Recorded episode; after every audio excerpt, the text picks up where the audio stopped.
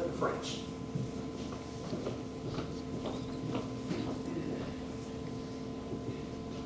Brother, first I want to say, uh, Keith Thompson would say, I'm so proud of you in a good way. and I am so proud of you in a good way. Uh, this was absolutely exceptional. And I never cease to be amazed with your self education on this material. I'm so thankful for all you've put into it, and you did an outstanding job.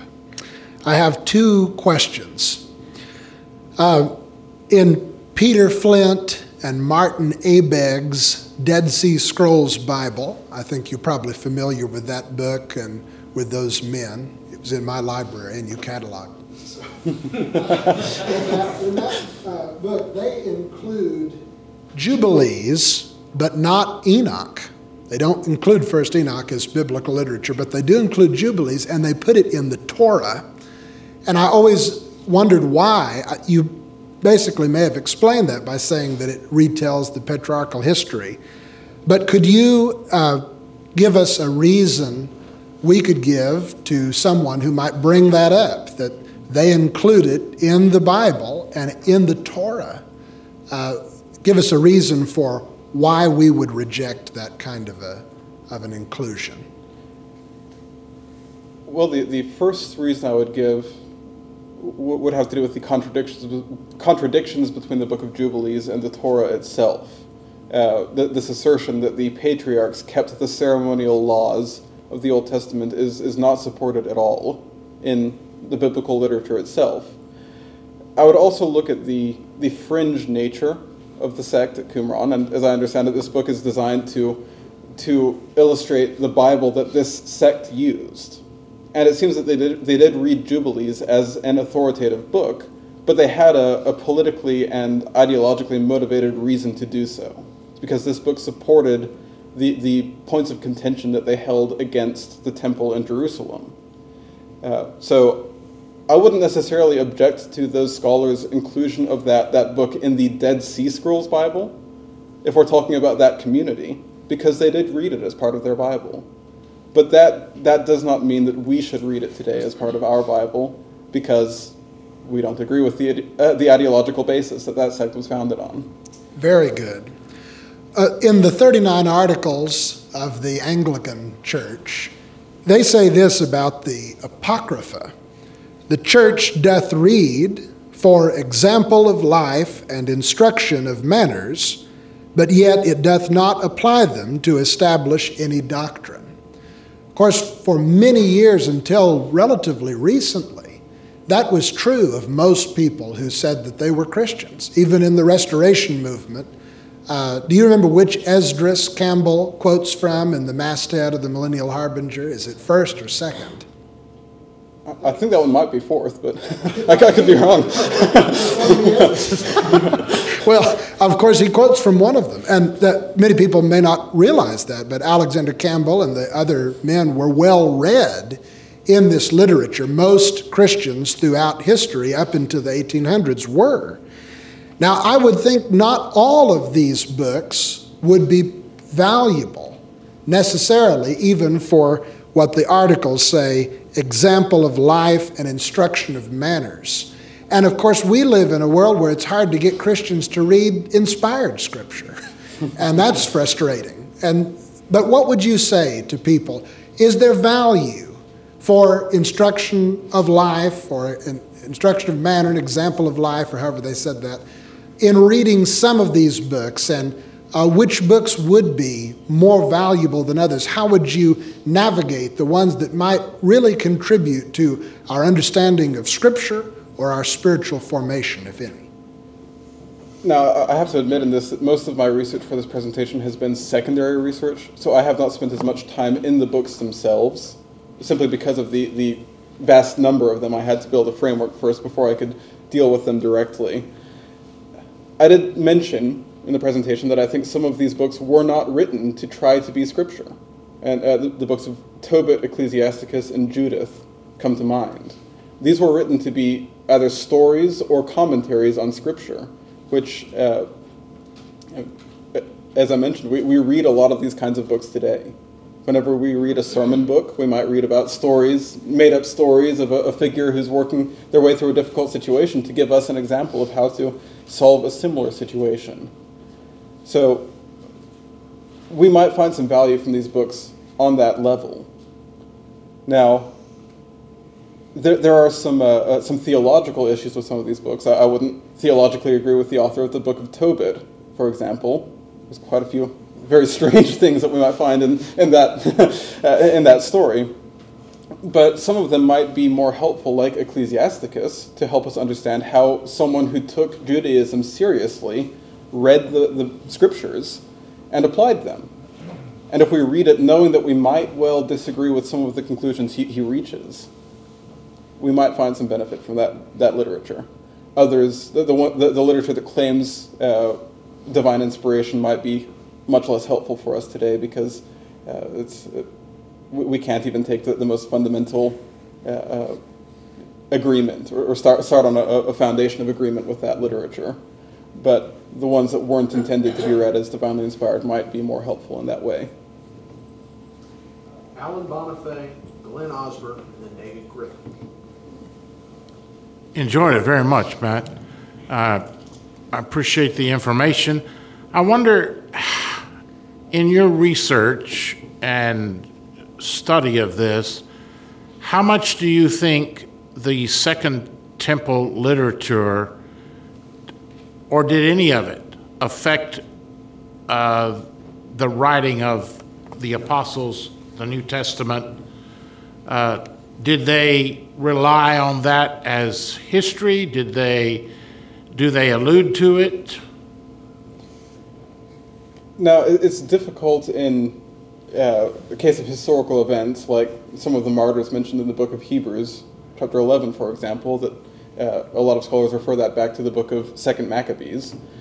Um, it's difficult to tell if the New Testament authors are referring to the history as written in the intertestamental literature or if they have an independent knowledge of the same events.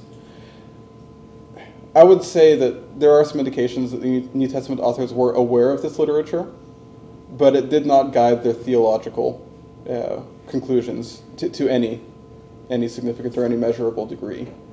Uh, the, the, theological conclusions they reach from the Old Testament come from the Old Testament itself, not from the uh, Second Temple period interpreters. First of all, that was an excellent, excellent presentation.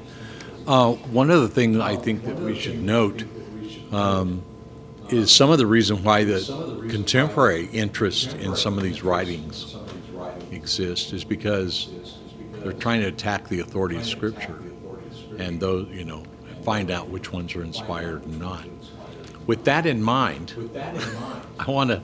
You and I were talking before you gave your thing, and in Jude uh, he mentions in Jude, he says, uh, 14, and it was about these men that Enoch, the seventh generation from Adam, prophesied, saying, Behold, the Lord came with many thousand of his holy ones to execute judgment on all 15. And then uh, he ends, you know, these grumblers finding fault. He seems to quote it and say that it's inspired. Uh, what are your thoughts on that? If, if, if and this is a, notoriously difficult question that comes up in a, in a lot of uh, contexts. Um, there are several directions I could go. One is that the, the, the history of the book of First Enoch, which which is what uh, Jude may be quoting there, um, is is uncertain. There's a section of the book that may not have been written until after the New Testament, and that quote comes from that section. So there's some possibility that there's uh, more mutual dependence on, on some other source between Jude and, and First Enoch. But even if he is quoting from it, we have examples of Paul making appeals to Greek poets to make a spiritual point in uh, Acts 17, for example, and he, he, he makes a spiritual case basically from, from this Greek poet, but he does not extend inspiration to that, that poet. The, the quote is, In him we move, in him we live and we move and have our being, if I remember right. Uh, and so, so it's possible that, that Jude is making the same kind of an appeal to a, a tradition that's known by his authors, and he's not necessarily extending divine authority to that whole work, but he's referring back to a quote that is well known to make a, a spiritual point in the same way that Paul was with the Greek poets. Well, Matthew, I'd like to echo everything that's been said. I, that's really a good job, excellent job that you did there. Uh, uh, Clint kind of stole my question, so I guess I'll, I'll come up with another one here. Uh, uh, several years ago, I don't know how long, decades maybe, there was a book published called The Lost Books of the Bible that contained some of this literature, and uh, which that's kind of a, a misnomer because of course, most of this literature, to my knowledge, has never actually been lost. And number two, it's probably not part of the Bible, as we've already pretty well agreed. But uh, book publishers like to uh, use a sensational title to sell books, otherwise, nobody would buy this material, or generally the public would not. But anyway, uh, so I have a question about a couple of things that are in that uh, lost books of the Bible. Uh, since you were going down the list of literature, I was looking forward to hearing the other items in, in the list. And so you mentioned at the beginning, I'll just pick one. You mentioned at the be- beginning in your uh, listing out there uh, the, the books of Adam and Eve. I think that's the title, or the uh, Adam and Eve.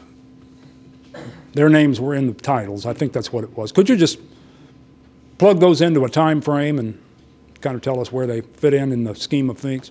And that, that is unfortunately one of the books that I, I uh, didn't get to in, in my own research. So I, am I'm, uh, going to say I'm not prepared to answer that question. One final question uh, with Clinton French. I just want to give a passage in support of your suggestion about the Enoch uh, passage. In uh, if he is referencing the the book of Enoch, First Enoch, in Titus chapter one and verse twelve, when Paul quotes another one of those pagan poets, he calls him a prophet. It doesn't mean that he was affirming his inspiration, but he was using the term, uh, and you know, accommodatively. So it could be the same thing there in Jude. And then there's also, of course, I wonder if you could comment on the possibility of Jewish oral traditional histories as a source. Like in the Apostle Paul talks about things uh, from Jewish history that you can't read in the Old Testament. Stephen, in his sermon, talks about things you can't read in the Old Testament. Some of them you'll find in Josephus's Antiquities of the Jews.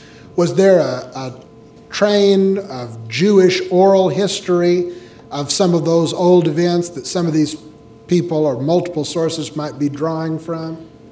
It's possible that there is another uh, train of history, but we, we can't know very much about it. So Josephus, in his writings, refers to his, his reliance on another Jewish historian. I, I can't think of the name off the top of my head, but he, there was another historical book written about most of what Josephus wrote about prior to uh, the fall of the, the Second Temple.